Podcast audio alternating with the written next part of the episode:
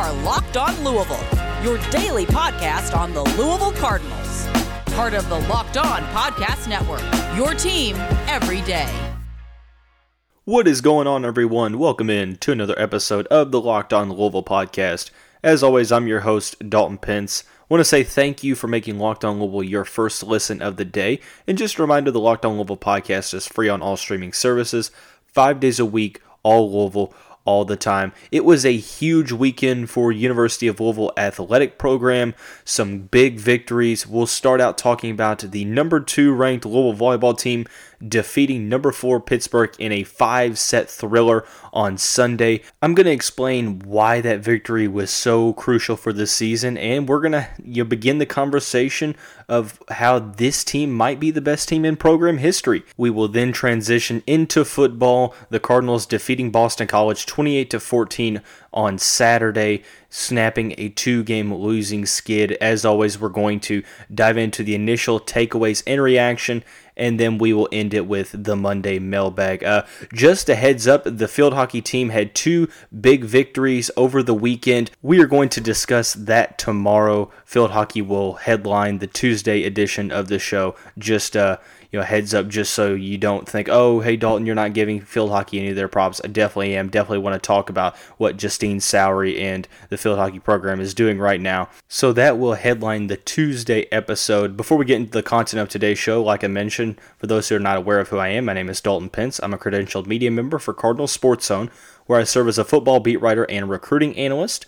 Also do some various PA announcing work for the university in various sports. You can follow my personal Twitter at dpence underscore and the podcast Twitter page at LO underscore Louisville. So let's get right on into it. The big news, or I guess I should say one of the big news over the weekend, Louisville beating Pittsburgh number two against number four in a five set thriller, 15 to 13 in that fifth set.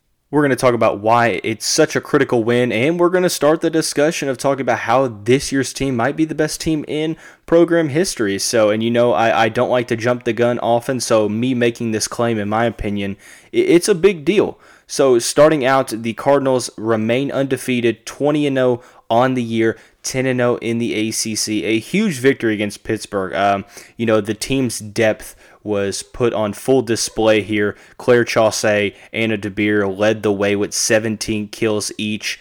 Um, Anna Stevenson also a big force in this one. Amaya Tillman in the middle, counteracting that middle presence that Pittsburgh possesses. Overall, I mean, I think the first thing we have to address is the fact that now Louisville is two games up in the ACC race. There is still a considerable amount of play left in the regular season, but when you talk about how good these teams are, a two match lead for Louisville. I know that these teams will play each other in late November up in Pittsburgh, so the Panthers have an opportunity to get revenge. But with the given quality of both of these teams, respectively, I'm not sure how many these two are going to lose combined to other opponents, not to Louisville nor Pittsburgh. So ultimately, this is a key thing to look at when it comes to ACC play. And I get it. I mean, at the end of the day, I guess you know the number one or number two seed in the conference doesn't necessarily mean too much, considering that both programs are looking for that national title. So winning a regular season conference championship, sure, that might be you know all, all good, and you obviously you strive for that.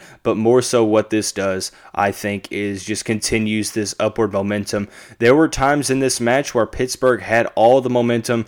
We look at you know the match as a whole. The Cards dropped the first set, won the next two. Pittsburgh came out with a vengeance in set number four, and then set five. Oh man, was that a thriller! It was a set filled with a bunch of runs. Pittsburgh started out hot er, early on, and then Louisville came back. Pittsburgh attempted the comeback, and then ultimately it was Louisville that ended up on top. I mean, I felt like the team played really well. Pittsburgh is just a really good team. I mean, you can't expect that you're going to sweep every ranked opponent.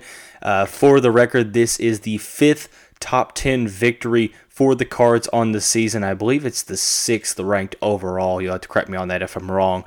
But I think that this just goes to show if you watch this match, which it seemed like, you know, a pulse of the fan base, you know, a, a good amount of people did. It was a sold out match for the past couple weeks. L&N Federal Credit Union Arena was packed. I wasn't able to make it, unfortunately, but I saw pictures. And some videos, and it looked like it was an electric atmosphere, one that, you know, f- quite frankly, this program deserves. And it, it draws some comparisons to that Kentucky match earlier in the season because if you watch that one, the Cards had to battle the Wildcats in terms of momentum all match long, and at the end, it was the home team coming out victorious. And it just amazes me how good this team is under pressure, whether it's on the road against a very tough opponent, whether it's at home and they're trading blows and they get the last laugh. Well, you know, the resilience, the and the persistence. I mean, this team, as I mentioned before when we talked about them on this show, is that they're extremely balanced. I mean, it's crazy how many weapons that the best setter in the ACC, Tori Dilfer, has at her, you know, disposal to use. I mean, you you saw today. I mean, you had Claire Chaussee, who had a you know extremely good match. In my opinion, she is the star of the match if you're giving those out. Uh, Anna DeBeer, a very solid match. Anna Stevenson in the middle, very good. Amaya Tillman was extremely effective. And then you have, you know, Aiko Jones. I mean, there are a, ha- a, handful of girls, a plethora that you know Tori Dilfer has the luxury of going to on different plays, and I think all of their respective skill sets really, you know, combine to create this unique mesh that is so deadly for this Louisville attack. And not to mention that you know the Earth is you know, two thirds covered by water and the other third is covered by Elena Scott. I mean, the libero, you know, it's crazy because I mentioned that I've announced for her throughout her high school career, and she was a setter for Mercy. So when I when I watched her, you know, as a defensive specialist slash libero, whatever uh, Dani Busboom Kelly has her doing, you know, she she's been such a good defensive player, and uh, is a top 10 libero in college volleyball in today's setting as a true freshman. And her impact on this team has been something that we cannot understate. And, you know, it, you know, combine that with the defense at the net with Aiko Jones and uh, Amaya Tillman. And the Cards really don't have any type of weakness in this overall rotation, and that I think that's what's making them such an, a tough opponent to take down, and why you've seen them go 20 and 0, 10 and 0 in the conference is because they don't struggle at any facet of the game. They're an extremely deadly offense that has a bunch of solid hitters, you know, being set up by the best setter in the ACC, one of the best in the country. And defensively, I mean, a lot of balls don't touch the ground. I mean, Elena Scott has been phenomenal defensively. Um, you know, moving you know, Alexa Hendricks. I mean, there there's a handful of players that you know you come into the game and it's like they don't even skip a beat, and I'm extremely impressed. And it begs the question, and we need to start having the conversation: Is this the best team in program history? And when you think of the best team in program history, you probably look back to 2005 when the team went 31 and three in the Big East. Didn't win at all, but uh, had a very successful season. Two of those, I think the losses came to Notre Dame twice and then Florida in the NCAA tournament. Uh, this year, 20 and 0, 10 and 0 in the ACC. And like I mentioned after the win against Kentucky, you know, you can't necessarily make a case that this is the best team yet because there's still a lot of you know schedule left to be played. But now we're about two thirds of the way through the schedule.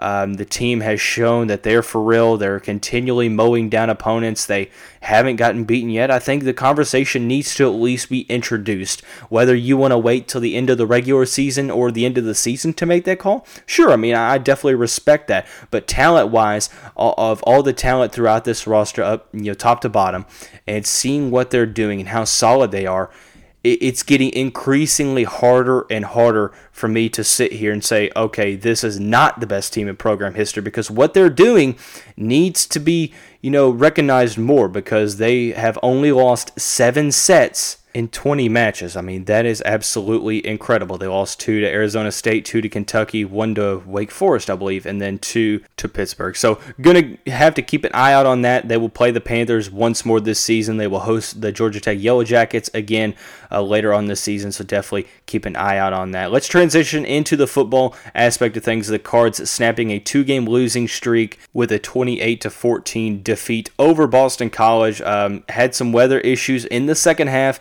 but the Cards come out victorious. Let's talk some initial takeaways and reactions. First, let's talk about our friends down at PrizePicks. If you are a college football fanatic, this is an opportunity that you need to hear about. It is great for daily fantasy PrizePicks is a leader in college sports daily fantasy and offers more college football props than anyone in the world, and even offers all of the star players of the Power Five as well as mid major players you might not have ever heard of. It offers any props you can think of, from yardage to touchdowns, even interceptions thrown. All of those that deposit and use the promo code LOCKED ON will receive a 100% instant deposit match up to $100. So basically, you pick two to five players and an over under on their projections, and you can win up to 10 times on any entry, and it's literally just you versus the projected numbers. Also, it allows mixed sports entry. So you can take the over on LeBron James and take the under on Josh Allen in the same exact entry. So go use the award winning app on both the App Store and Google Play. Entries can be made in 60 seconds or less. It's that easy. It's safe and even offers fast withdrawal. So don't hesitate. Check out prizepicks.com and use the promo code locked on or go to your app store and download the app today.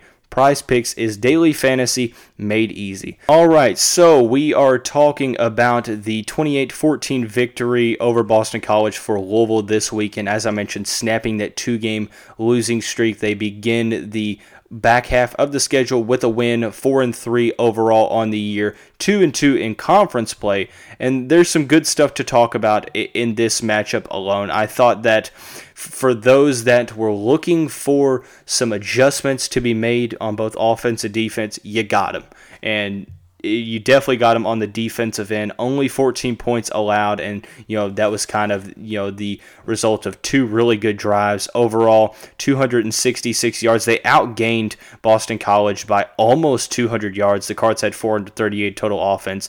They had a uh, 141 uh, passing, 125 rushing. That's Boston College, that is.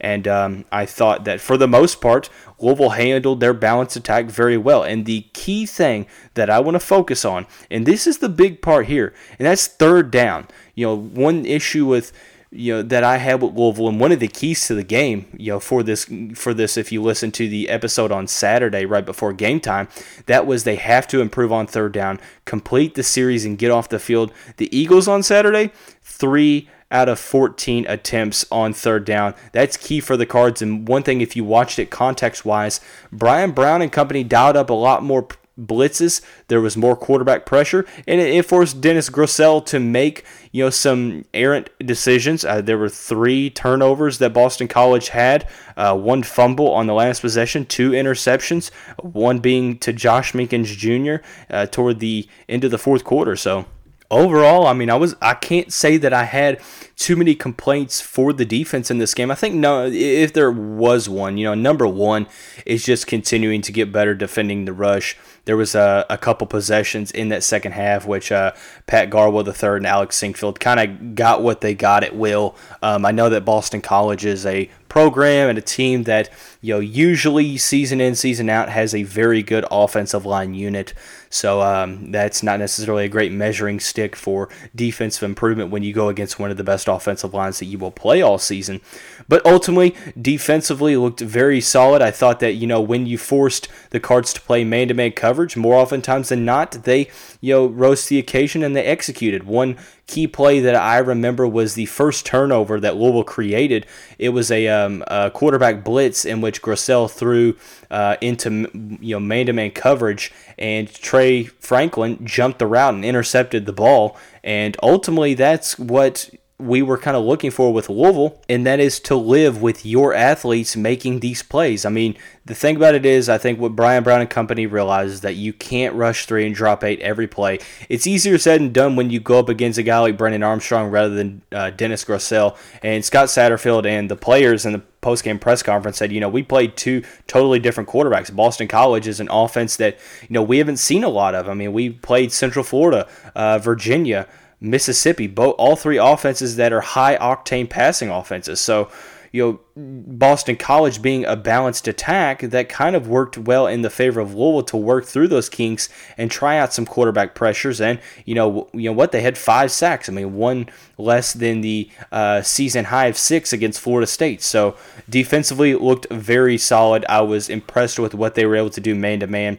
Zay Flowers had some moments of brilliance. Um, had a um, big third down conversion early in the game. Also had one that Dennis Grosel overthrew in which if he would have caught it, he's off to the races. It's a house call, and Boston College scores on a big passing play. But ultimately, um, they held Zay Flowers in check, just like they held the the uh, tight ends. And I guess you could kind of say that the weather became a factor. It started raining in that second half, so neither team's offense was really able to get anything going. But overall, for the Louisville offense, nothing truly going for the passing game. It was the run game, which is the big thing to focus on here. For the third straight contest, Louisville with over 200 yards rushing, 331 to be exact, which is the most that they've had in the season. Malik Cunningham had three touchdowns on the ground, led the Cards with 133 yards. True freshman Trevion Cooley, 112 on the ground, and then Jalen Mitchell with 67 and a touchdown. So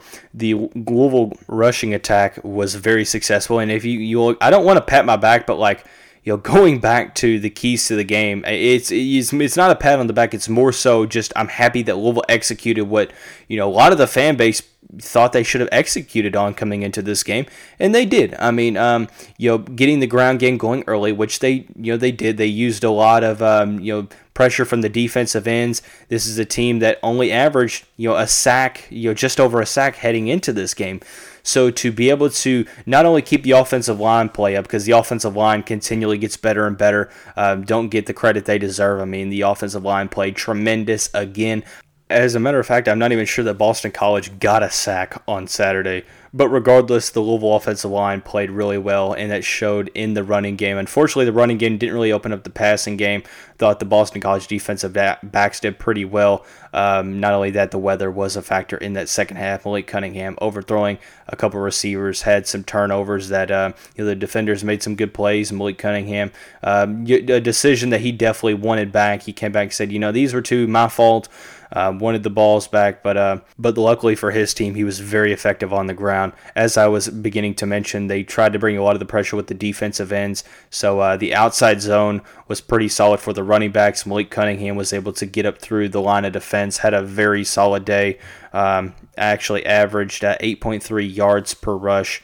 Uh, in that game. Trevion Cooley, 8.6, 6.1. They averaged seven yards per carry, and that is, you know, incorporating you know Shai Werts uh, one carry for negative 10 yards that um you know looked like it was trying to be a double lateral and he actually you know the play got blown up so uh, but that just goes to factor in you know how deadly that this you know two to three even four headed rushing attack is when you have Malik Cunningham running the ball really well, you know, Jalen Mitchell solid, and Trevion Cooley, hey, look at him. His first game with over 100 yards, finally get, getting back into, you know, the, the swing of things. You got to remember, he didn't have a senior season last year, high school, due to COVID, so he basically took a year off and being able to get better and better as the game games go on. And uh, I understand he had the fumble after the big run, but uh, came back and really did some good stuff on that last offensive drive for Louisville that ended with a uh, rushing touchdown from Malik Cunningham that ended up putting the game out of reach for the Cards. So overall, I think it was a, a pretty decent performance. You you would ultimately like the offense to have played a little better, but a win is a win is a win. Uh, defensively, it was the best performance that I've seen from them this season. It was a complete performance. It wasn't one of those where Boston College had two good quarters and two bad quarters. I think that you know the Louisville defense made life hell for the Eagles all four all four quarters. So so I'm happy for what they did on that side of the ball. A good stepping stone with NC State on the horizon. We'll give you a ton of preview for that matchup on Thursday and Friday. Let's go ahead and dive right on into the weekly Monday mailbag segment. Uh, before we get into that, let's talk to you about our friends down at Built Bar. If you haven't tried a Built Bar by now, you are simply missing out. They say it's a protein bar, but frankly, it doesn't taste like one. I mean, you have to try one of these amazing bars for yourself to believe it. Uh, most protein bars, I mean, they're chalky, they're waxy, or sometimes they're just plain hard to choke down. But a Built Bar, it's soft, it's covered in 100% real chocolate, and when you bite into it, you know you're eating something different. It's more of an experience, one that you'll enjoy.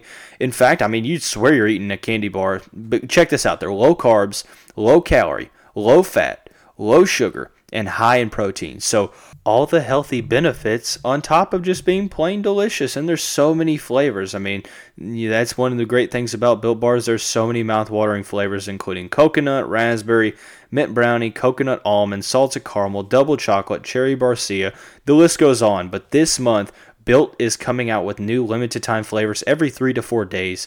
So check their website out often. You don't want to miss out. Go to built.com and use the promo code LOCKED15 and you'll get 15% off your first order. Once again, that's use the promo code LOCKED15 for 15% off at builtbar.com. So we are in the weekly Monday mailbag segment. There's a couple questions that I want to focus on in particular. And uh, I think these are very solid questions. Each week, I feel like we're getting better and better questions. If you have a question, you can always uh, submit them to my DM or the Locked On Louisville DM uh, at dpence underscore for me at LO underscore Louisville for the podcast page.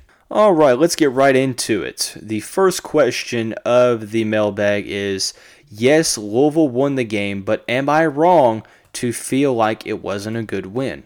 Well, I, I get what you're asking. I get, you know, in theory, it may not have been the most convincing win. The Cards only had seven points in the second half, but, you know, there was some weather issues.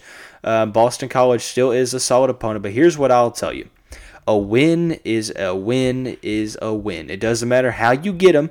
You know, at the end of the day, I would rather an ugly win than a pretty loss. So, you know, I'm not a guy who believes in moral victories as well, only what shows up in the win and loss column.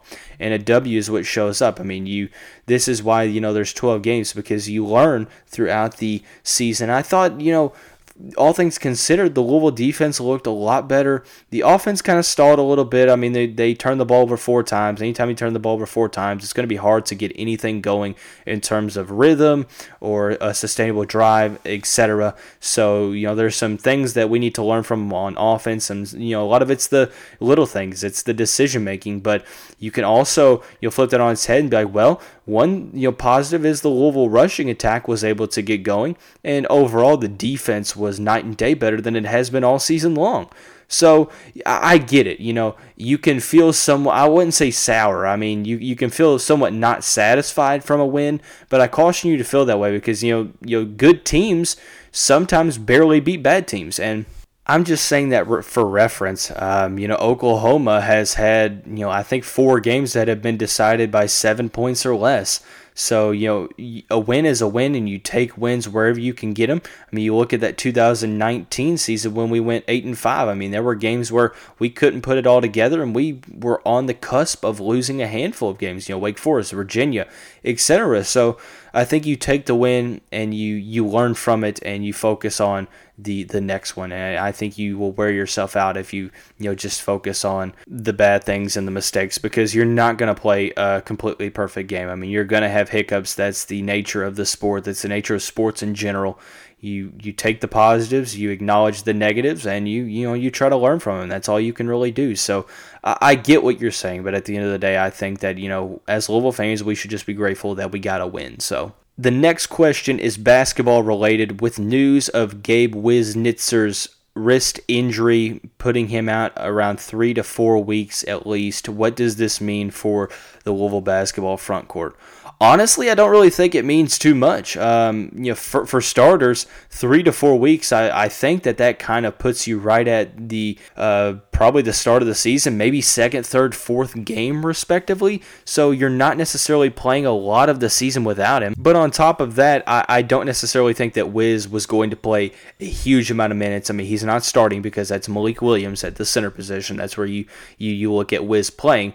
But you also have guys like Roosevelt Wheeler and even Sydney Curry. And if you need to, you know, at the very end of desperation, you can slide Jae'Lyn Withers, JJ Traynor to the five spot if need be. But I don't think it's going to get to that point, especially not early in this season. Um, yeah, I think that Gabe is going to take a step forward in his progression this year. And I mean, let's face it. I mean, you never want to see an injury, regardless of who it is. And uh, we wish Gabe the quickest but fullest recovery um, in his quest to get back on the court. The good news for the Cards, if there is any, is the fact that it happened early in the season. He's not looking to be out long, and even if he does miss a couple games, you do have more than ample amount of players that you can stick in the front court in his absence. So um, I don't necessarily think that it's all that big of a loss. So. Uh, the last question that I want to focus on is back on the football side of things, and that is is NC State the hardest game left on the schedule for Louisville? And that's a very good question. We're going to talk more about this as the week goes on and when we transition into the NC State Wolfpack preview. But ultimately, I have two games that are kind of neck and neck in terms of how tough they are at NC State is one of them, and then hosting Kentucky at the end of the year. I think that they're both um, going to be similarly tough games for Louisville. Um, Clemson seemingly going in the wrong direction. Syracuse and Duke are, I think Duke is one of the worst teams in the ACC. Syracuse, although they're not as bad as they were last year, still, you know, not necessarily at Louisville's level, in my opinion. So, I think that you know you have two games in, in consideration. You have NC State, who is ranked, uh, arguably the best team in the conference. I think they're better than Wake Forest. And then you have Kentucky, who's six and one. Their only loss coming at number one Georgia. So, so I mean, it's hard to really you know dissect that. Uh, I think with the game being on the road Saturday night in Raleigh, that makes me want to say that this is the toughest game left. But knowing Kentucky, knowing that they run the ball extremely well, which Louisville has had trouble stopping, uh, and how good they are in the trenches um, Kentucky's defense is very, very solid. I think Kentucky is the toughest game left on the schedule, but make no mistake about it. If Kentucky is one, then NC State is 1B. So, you know, the Wolfpack definitely pose some challenges of their own. We'll talk about more of those as the week goes on. Tomorrow on the docket, like I mentioned, we're going to talk about field hockey and what all Justine Sowry's team is doing in 2021. And we're going to continue recapping the football win against Boston College, talking about some different aspects of that. Before we get out here, I want to give a couple quick outs. First to the Cardinal Sports Zone podcast, the most recent episode released yesterday, reviewing the Boston College win, talking about some other things going on in Louisville athletics. Go find that at cardinalsportszone.com. Also, want to make sure that you follow the Locked On ACC podcast hosted by Candace Cooper. Some great stuff going on over there. Get a grasp on how the state of the conference is doing, or just learn about some future opponents. Definitely go check that out. You can follow that on the Odyssey app or wherever you like to get your podcast. Once again, I want to thank you for making Locked On Louisville your first listen of the day. It's free on all streaming services, all Louisville, five days a week, all the time. That's going to wrap up this Monday edition of the show. Everyone have a great day, a great start to your week, and we'll see you right back here tomorrow.